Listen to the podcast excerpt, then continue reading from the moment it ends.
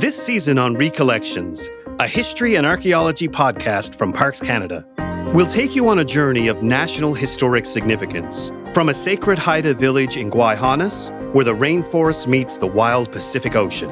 One of the supernaturals from the southeast set one of his minions out. Over 100 trees came down in and around the village, and we started an emergency archaeology program to salvage the vulnerable exposed artifacts. To northern Newfoundland, home to the ruins of a Norse settlement dating back to the Viking Age. So the Norse chose L'Anse Meadows as the site of their base camp because it had certain advantages. L'Anse Meadows is on the tip of the Great Northern Peninsula that juts out into the ocean. There are a number of islands that are almost like landmarks. With a stop in Dawson City, the epicenter of the Klondike Gold Rush, to one of Parks Canada's most surprising sites. Hmm, that's a good question. Why does Parks Canada have a brothel?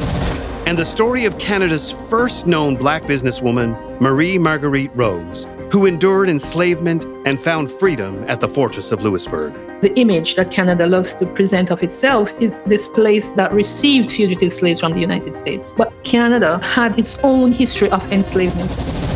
Plus, a quarantine island in Quebec the gateway for 4 million immigrants en route to new lives in North America. Hello, welcome to the hospital number four. If you're here, it's probably because you are contagious with smallpox since we found cases on your ship. We bring you here isolated from other patients because it is a very contagious disease.